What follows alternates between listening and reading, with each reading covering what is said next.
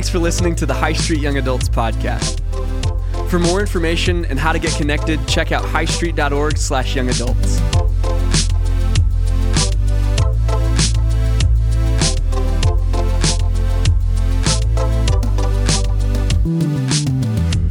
Uh, hey, young adults, how are you doing tonight? You doing good? You excited to be at Young Adults? I was talking to somebody earlier. I said, there's really no better place to be but at High Street Young Adults on a Tuesday night. Is that right? Is that's right? Everyone knows. Hey, if you know, you know.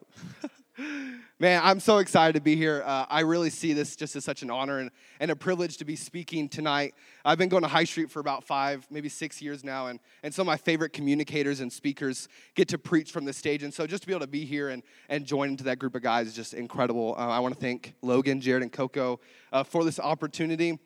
A little bit about me uh, I'm currently a student at Baptist Bible College. Go Patriots, where my Patriots at. There we go. Special shout out Deshaun Coleman for uh, almost dunking in our championship basketball game.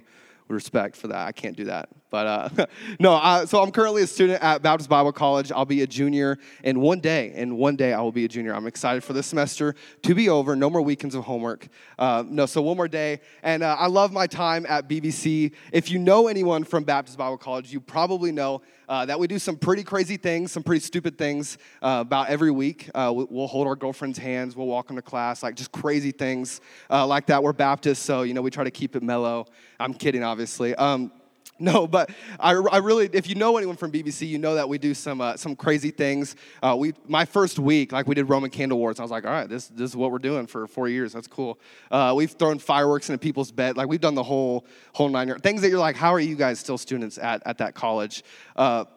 But I think the craziest thing we ever did was my freshman year. I had we had a, this group of friends. There's like six of us guys, and uh, you don't even know you don't even need to know who's in the group. I can tell you uh, we were called the Dogs, and that's about everything that you need to know uh, about who was in that group. Uh, especially this will tell you we we spelled it D A W G, and the S was a dollar sign. So that's about you don't need to know anything else about who was in that group. That tells you uh, just about everything. But uh, one Saturday, we're like, how could we make our dorm experience uh, better than what it is right now? And you know, Saturdays are for the boys. You got to do something crazy on Saturday. And so what we decide to do, we're like, you know what makes everything better ever is a hot tub a hot tub makes everything in the world just incredible. And so, what we decide to do, we're like, okay, let's go to Target uh, because Target's incredible. Let's go to Target. Let's get a pool. And we're not talking like the plastic kiddie pool circle thing. We're talking like full blown, like 10 feet long, four feet wide. Like, we're talking a full on blow up pool. We, we purchased this we get an air mattress like blow up thing and we, we decide to blow up uh, this, this pool, and then we get hot water from the shower uh, in our communal showers. That was probably, that just shows you we were freshmen. Uh, we, we got hot water from our shower and filled it up. Uh, it was incredible. We practiced baptizing each other, uh, just some Bible college uh, necessities is what we were doing. And uh, it, it, was a fun time. Um, we thought it was incredible, but our RA did not think that it was incredible. Um, we decided to post it on Snapchat, which is where everything good goes in the world. And so we posted on, on one of our friends' Snapchat story. And our RA, like 10 minutes later, like walks into the room. We're in the dorm, so like they're all in there. And he's like, What are you doing? He's like, Why do you like we're just like chilling there with no shirts on. Like it's like the whole, I mean, we're like vibing in, in our dorm room in a hot tub. And he's like, Why are you guys doing this? Like he said we were bending the structural integrity, which that's still under questioning. Uh, I don't know if that was true. Uh, but we're just like, what? he's like, What are you guys doing? So anyways, long story short, we get we get written up, obviously. We have to go to the Dean of Men's office. And uh, I love our Dean of Men, Bill Levergood. He's incredible. He's sweet, but he is very intimidating, very, very scary. And so we were all, it was, us, it was me and three other guys. So we're like, we're chilling. We're like, yeah, I'm cool. Like, I'm not even like, not even nervous to go talk to this guy. Like, on the outside, we're like, yeah, it's cool. Like, we're, we're not going to get kicked out. Um, but I, I, will tell you for myself that I was terrified and I didn't know if I was going to make it past a year in Bible college, uh, let alone a semester. Uh, so long story short, we didn't get written up. We got a $10 fine. So, uh, freshmen at BBC, if you do it, it's pretty much worth it. Uh, it's only $10. Uh, and while that story is funny, it is, it is a funny story, um, I think there's a lot of times in life, uh, like I said, you know, I was, I was anxious, I was fearful, I didn't know really what was going to happen. I think there's a lot of times in life where we, we get put in those same type of circumstances where, where we feel like maybe we were following God and we were taking a step in faith, and then it doesn't feel like He followed us there or, or that He was there with us. Uh, I think we get into situations where we're like, God, is this all you had for me? Because I'm a little confused as, as to what's going on. And I think there's a lot of times in life where we're in situations where, where we're overtaken by fear and we're overtaken by doubt. And I think a lot of that has to do with a lack of faith, a lack of faith in uh, a God. And so I think that tonight, what we're going to do is we're going to talk about the formula for faith. So if you have your Bible, uh, you can open up to Exodus chapter 14. If you don't have your Bible, we have the Sky Bible right here that will uh, have the words for it. There you go. Look, that's incredible. Uh, just so you know, I'm not making any of this stuff up.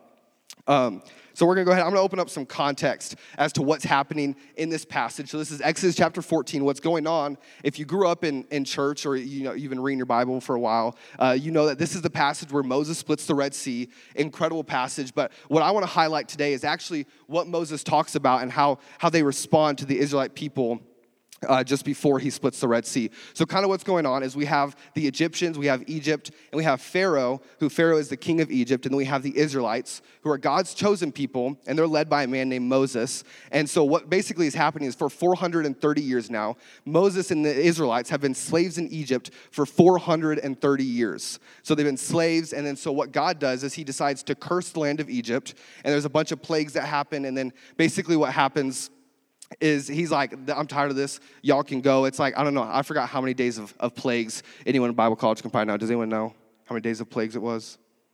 My hermeneutics professor is in here, so he should know somewhere. But okay, and it doesn't matter. But anyways, they get cursed with these plagues, and so they're, eh, what is it? Pharaoh's like, yeah, y'all can get out of here. I don't want you in here anymore. And so we, we jump in in verse five. And it says this When word reached the king of Egypt that the Israelites had fled, Pharaoh and his officials changed their minds. What have we done letting all those Israelite slaves get away? Remember, they were slaves in Egypt. Uh, so Pharaoh harnessed his chariot and called up his troops. He took up with him 600 of Egypt's best chariots, along with the rest of the chariots of Egypt, each with its commander. So if you need like a highlight, basically imagine Casey Wood. Uh, you know, you got like your star athlete uh, playing. I told him that I would mention him. I knew Natalie would scream. Um, so the Lord hardened the heart of Pharaoh, the king of Egypt, so he chased after the people of Israel, who had left with fists raised in defiance. The Egyptians chased after them with all the forces in Pharaoh's army, all his horses and chariots, his charioteers, his troops. The Egyptians caught up with the people of Israel as they were camped beside the shore near, you can fill in the blank, across from Baal Zephon. That's the best one I got. Uh, as Pharaoh approached, the people of Israel looked up and panicked when they saw the Egyptians overtaking them. They cried out to the Lord and they said to Moses, Why did you bring us out here to die in the wilderness? Weren't there enough graves for us in Egypt? What have you done to us? Why did you make us leave Egypt? Didn't we tell you this would happen while we were still in Egypt? We said, Leave us alone. Let us be slaves to the Egyptians. It's better to be a slave in Egypt than a corpse in the wilderness. And this next response is what's really important tonight for you to understand. But Moses told the people, don't be afraid. Just stand still and watch the Lord rescue you today. The Egyptians you see today, they will never be seen again. The Lord Himself is fighting for you. Just stay calm. Jesus, we thank you that tonight that you promise us that you're fighting our battles. God, we thank you that we have every reason in the world to have faith in you. God, that you've proven time and time again that we can trust you. God, I pray that tonight we would be characterized by our faith and that we would learn how in situations to trust you instead of to, to lack that faith that we need. It's in Jesus' name that we pray. Amen. So I'm titling my message tonight, I've Got the Formula. Tell your neighbor, I've got the formula. And so, what I'm talking about tonight is think back to grade school. You know, you've got the formula, all the dreaded formulas uh, that you have to memorize for math. And I mean, you can think, I don't understand how they did this, but some way, somehow, they got us all to memorize that x equals negative b plus or minus the square root of a bunch of stuff and then put it over 2a. And so, we would use that when you were in a test, and then you would plug your number in for x, and then you would magically have your answer. You're like, cool, I've got my formula, I'm good. And what was so interesting is that if you had your formula in the test, that you were probably going to pass, that you were probably going to be fine, that you were probably going to be okay. And I wonder today, how can we learn the formula for faith for, so that when we are in tests, so when we're in trials, that we can also choose to have faith? I wonder if God has given us a formula for our faith. This formula that I believe that God has given us is, is Moses' response to the Israelite people. I think it's the response that he said. And so we're going to break down the three major things that he tells the Israelite people. The first is don't be afraid. I think what's important to understand and to know is in chapter 13, right before this, we hear how God was actually leading the Israelite people. He was leading them with what was, they say, a pillar of cloud. So imagine just a ginormous cloud. They say that it would have been large enough to cover the entire uh, group of Israelites, which would have been millions, is what a lot of people think. And so it was in the front of the group and it was leading them, and it was the visible image of God to the Israelite people as he was leading them and as they were following. And so, just to build some imagery, we have the, the pillar of cloud in front of them. We have God leading them in front of them. And then behind, as the scriptures say, was the, or the Egyptians. They had, they had caught up to them. The scripture says this As Pharaoh approached, the people of Israel looked up and panicked when they saw the Egyptians overtaking them. What I think is interesting is that up until this point, they had been following this pillar of cloud, which was the, the visible image of God. And then they never decided to freak out until they turned around and they saw the Egyptians coming from behind them and they decided to panic. And what I think is interesting is, it doesn't say that the Egyptians began to engage in war with them or even that the Egyptians attacked them. What it says is that they just were overtaking them, that they, they turned around and they saw them and they began to panic. And I, I, what I think the reason behind this is, is, is because they decided to take their eyes off of God and put their eyes on their problem. And I think it's easy for us in 2021 to look and say, oh, dang, the Israelites, like, they suck. Like, why would you do that? Like, you have God in front of you. Or, yeah, like, why would you do that? But I think there's a lot of times in life where we do the exact same thing, where, where we ask God, hey, I want you to make me a person of faith. I want to grow in my relationship with you this year. And then we get challenged or we get tested in our faith, and then we act as if God betrayed us. We act as if God left us when we were the ones who asked to have faith, to grow in our faith. See, it wasn't until the Israelites took their eyes off of God and put their eyes on their problem that they began to be overtaken with fear. One of my favorite communicators, Chad Veach, says this You need to stop telling your God how big your problems are, and you need to start telling your problems how big your God is. And I think that's so true because what, what we need to understand is, you know, you may have an issue, but God has a solution. That you may have a mistake, but God has forgiveness. And I think a lot of times what the enemy wants to do is he wants to he wants to make your problem seem so so big and and like eh, traumatic like traumatic and where you you don't know a way out. But I want you to understand that that God never left. The, God never left the Israelites. He was still in front of them every single moment of their travel, but they decided to turn around and look at their problem. And I think that's why they began to be overtaken with fear. I think the response to Moses and, and to God is, is so interesting. It was as if they forgot that, that it was God who led them to where they were. Scripture says this in verse 10 They cried out to the Lord and they said to Moses, Why did you bring us out here to die in the wilderness? Weren't there enough graves for us in Egypt? What have you done to us? Why did you make us leave Egypt? Didn't we tell you that this would happen? Didn't we tell you we were still while we were still in Egypt? We said, Leave us alone. Let us be slaves to the Egyptians. It's better to be a slave in Egypt than a corpse in the wilderness. I think this response is, is just so interesting. See, what's important to remember is it's not like, you know, they, they said things like, Why did you make us leave Egypt? But I, I'm confused about is did they remember that they were slaves in Egypt? Did they remember that they were in bondage while they were in, while they were in Egypt? See, I wonder, you know, it's, it's fascinating that it was God who led them there, yet they were still confused. It was God that led them to the desert. It was God who led them to the Red Sea. And, and what's important to understand here is culturally, they would have known a better way because they were traveling to the promised land, which is this area of land that God promised to give them, kind of in the name, promised land. Um, but what they're traveling, and they, they know this area of land, and, and they actually knew of a quicker route to get there, it would have been a lot easier. But, but for some reason, God did not bring them through that route. And so I wonder today, what, what situation what season of life, what circumstance are you going through that you might think, why, are, God, are you challenging me in this? Why have you brought me here? And, and I wonder if that season of singleness that you're in, that season of doubt, that season of question, that season where you feel like you're at your end, what if that's the exact spot that God wants you to be at? What if that's exactly where God wants you to be? See, we have to learn to trust God. Just like the Israelites had to learn to trust God and understand that the, He, because here's the thing God always has the bigger picture in mind. God knows what's best for your life. And, and I think sometimes our plans don't work out because God has a better one for us. Because God actually saying, hey, I, I know you don't, I know this doesn't make sense. I know you're confused, but just hold on a little. Tr- just trust me. Just trust and see what I am doing. We have to trust God. The second thing that Moses says is watch the Lord. The verse says this just stand still and watch the Lord rescue you today. See, I really like the part that says, Watch the Lord rescue, rescue you today. The part I don't like is just stand still.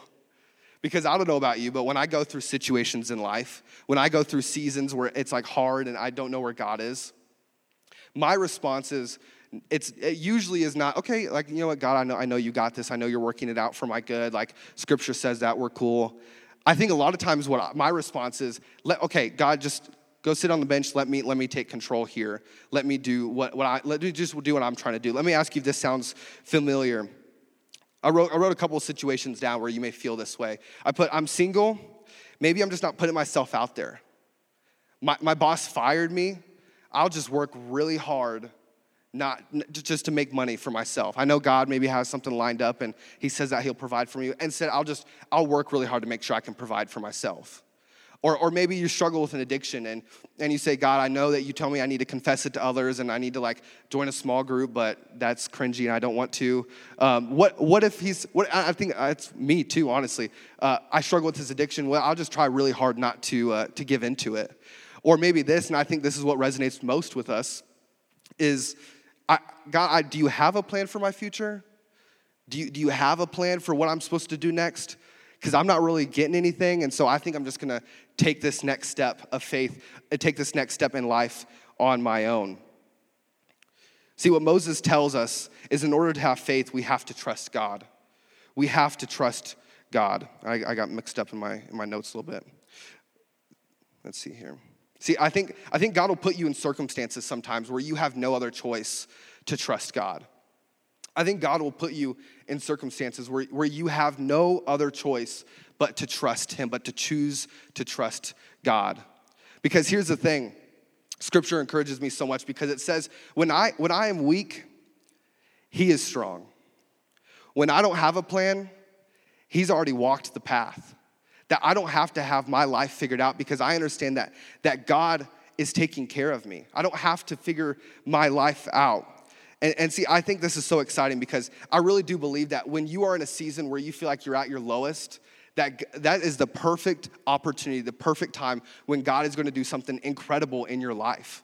Where God is going to show up. And, and what I love about God is I believe when He shows up, that He shows off. He's not just going to come in and try to get you through. He's, he's going to make you, He's going to bless you. That He's actually going to help you succeed in getting through and trusting Him in that trial. I think that's so encouraging to understand that God is for me. See, I think that when you really feel like you're on the edge of breakdown, that I think what you really are is on the edge of breakthrough.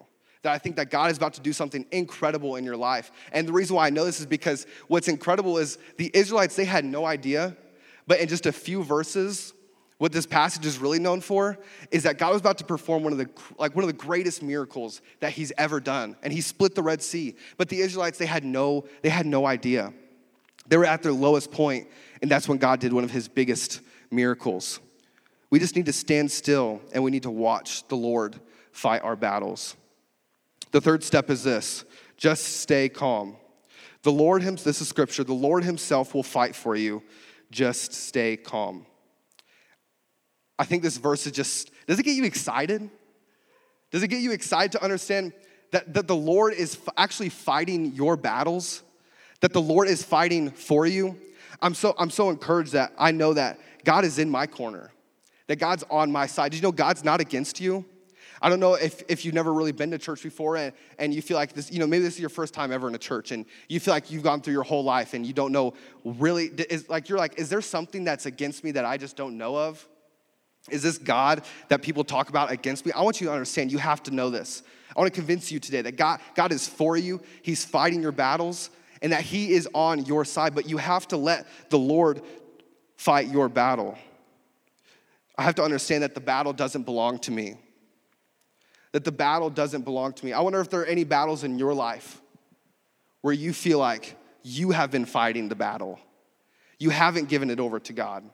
And maybe that, that stress, that anxiety of taking that next step, of not knowing what to do, is because you have chosen not to trust God not to put your faith in Him. Because, like I said earlier, if He said it, He will do it. And He wants to bless you, and He wants to be on your side, and He wants to help you make it through the Red Sea. He wants to help you trust Him. See, God never left the Israelite people. He never failed them, He never abandoned them. And what I'm so encouraged by is in Joshua, it says this that He will do the same for us. Joshua 1 5 says, For I will be with you as I was with Moses. I will not fail you or abandon you. I want to convince you today the promises of God are never dependent on your circumstance. No matter what you're going through, if God promised that He will never leave you, if God promised that He will never fail you, then He will do it. He will hold true to His promise. See, that, that should give us hope. That should give us peace to understand that no matter what I go through, that I know that God will never leave me, that God will never fail me, that God will never forsake me. Is that encouraging? Is that incredible? To understand that the God of the universe, the one who holds all things in his hands, is on your side, is fighting your battle. But here's the thing you have to understand you have to give that battle to him. You have to trust him with your life. You have to let God take control. But here's the thing in order to stay calm, you have to rest in that peace. You have to trust Him with your life. My final thought is this Imagine if we lived lives built, sorry, that got really loud. Imagine if we lived lives built on the foundation of faith. What would your life look like? If every situation, every circumstance, every problem that came your way, Instead of saying, I'll, I'll figure it out my own, you would respond with, God, I, God, I trust you. I'm confused. I'm lost. I don't know why this situation is going on. I don't know why you have me in this season of life where I'm graduated and I'm trying to take this next step and, and I, what am I supposed to do? I'm so encouraged that God says, hey, just trust in me. What would your life look like if you did that? Would circumstances shake you? Would doubts consume you? Would you feel overtaken? See, maybe you're in here today, and when you think about it, you've, you've never really had faith in anything beyond your circumstances. That you've never actually put your faith in Jesus. See, understanding that God is willing to take my place and to fight my battles. As a believer in Jesus, that gives me such hope and faith. That encourages me so much. That God is willing to say, hey, I, I see your battle. I know what you're going through. But, I'm willing to fight that. I, I want to take your place. And what I'm so encouraged by is the fact that this wasn't the only time that God took my place. See, as humans we do this thing called sinning and, and what sin is is it just is anytime we fall short of god's standard and what the sin does is is it separates us from god it, what it does is it says you, god's holy and i'm not and so i can't have that relationship with him and, and scripture says in romans that the wages of sin is death that the wage the cost of sin is death and, and because we have sinned we don't deserve anything besides death that, that's actually what that's what your mistakes cost. And I don't, I don't know if you know this, but God actually took your place. God actually died on a cross. So that way you would never have to experience that. You would never have to experience that. See, what God did is He sent His Son named Jesus. And I don't know what you've heard about Jesus. There's so many things in, in the Western world that that say Jesus is this, Jesus is that. Jesus came to do this, Jesus came to do that. But what I want you to understand is what the Bible says that Jesus is is he was the lamb. He was the one who took our place. See, Jesus came and he came to this earth and earth and he lived a perfect life. He never messed up. He never made mistakes. And the reason he did that is so that he could go to a cross. And I don't know if you know what a, really what a cross is. I think we all, you know, we wear the chains that have the cross on it, and you know we get cross tattoos, and we, and we glorify this symbol of a cross. But what, what's painful to understand is that the cross was a dreaded consequence of, of our mistakes. And, and in the Roman world, and in that day when Jesus lived, that the cross was something that was feared. And Jesus said, I am willing to die the deepest and the darkest death so that you could experience the greatest life. And, and Jesus paid that debt for you. Jesus paid that debt for you. See, God loved every single one of us. Every single one of us that He sent His Son to die. And, and I don't have a son. Most of us probably don't have children. But could you imagine what that's like?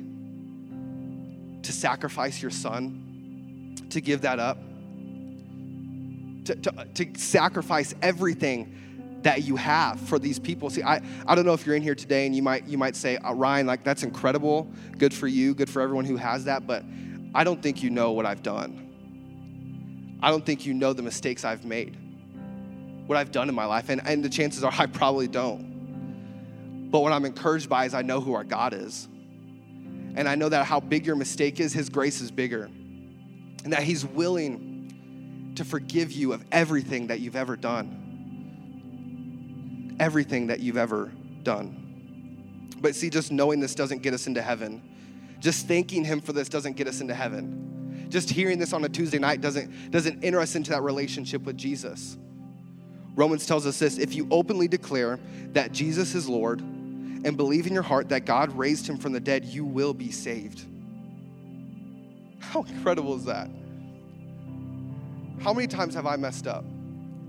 How many times have you messed up? and all you have to do is believe, all you have to do is tell everybody. I, am so encouraged that, that no matter what I do, no matter the mistakes I've made, no matter the, the thoughts that I've had, I know that God will forgive me. That He's willing to pay the penalty for every sin that I've ever made. And He's willing to do that for you as well. He's willing to pay for those sins. But maybe you're here, like I said, and, and you say, I just, I'm sorry, I'm, I'm too messed up. God's, God's just, if I enter this relationship with Jesus, He's gonna say, cool, that's cool. I'm glad that you're in a relationship with now, but let's go through and address everything that you've done. Let's get this out of the way, and then we can experience everything that I have to give you. The popular verse, John 3:16, that, that most people know, where it tells us that God sent his son to die. It's an incredible verse, but what I'm also what I also think is so incredible is the verse that follows it, where it says that Jesus did not come to condemn the world, to tell you of the mistakes you've made, to tell you how bad of a person you are. No, Jesus came to seek and to save that which was lost, those who didn't have hope, those who didn't have peace. He came to die on a cross because he loved you so much that he wanted to give you that peace. He wanted to give you that hope. So when you enter into a relationship with Jesus, when you accept him into your life, it's not a matter of, man, okay, I have Jesus now, and we're just kind of going through some things and we're figuring it out. And then, man, one day I'll, I'll really feel life that he wants to give me, the hope that he has to give me, the peace that he has. I want you to understand today the moment that you accept Jesus, you experience life. You experience hope. You experience peace. It happens in an instant. And I, I want to encourage you if, if you're a Christian, if you say you're a believer in this room and, and you feel like you've made that decision, you've accepted Jesus, do you have the hope that Jesus came to give you? Or are you too busy looking at your problem? Are you looking at God or are you looking at your problem? Because it's easy to understand, it's easy to think, I'm thankful that God did that. That's what I'm going to go ahead and tell everybody. But do you believe that for yourself? if you're a believer of Jesus in the room? Do you believe that He's actually done everything to give you hope, peace, life? I think it's important to understand that that it's whenever I say that Jesus gives you life, you might be confused because you're like, well, I'm here right now and I'm breathing and I'm living and I have life, I'm pretty sure. But what Jesus came to do is, is to give you abundant life. I, I know that when pe- I hear stories of all the time, I hear stories all the time of people saying, you know what, I, I had this friend who was a believer of Jesus, and, and there was something about them. There was something about them. They just had this, when life was going crazy, hashtag 2020, they had, they had hope. They had this peace, and I, I was confused by it. And, and I want to encourage you today that, that that is the life that God wants to give you that you cannot live the life that God designed you to live without Jesus, without a relationship with Jesus. He fulfills you, He completes you. And so, my question today is Are you all in? God's all in. I'm going to ask you to, to close your eyes and to bow your head.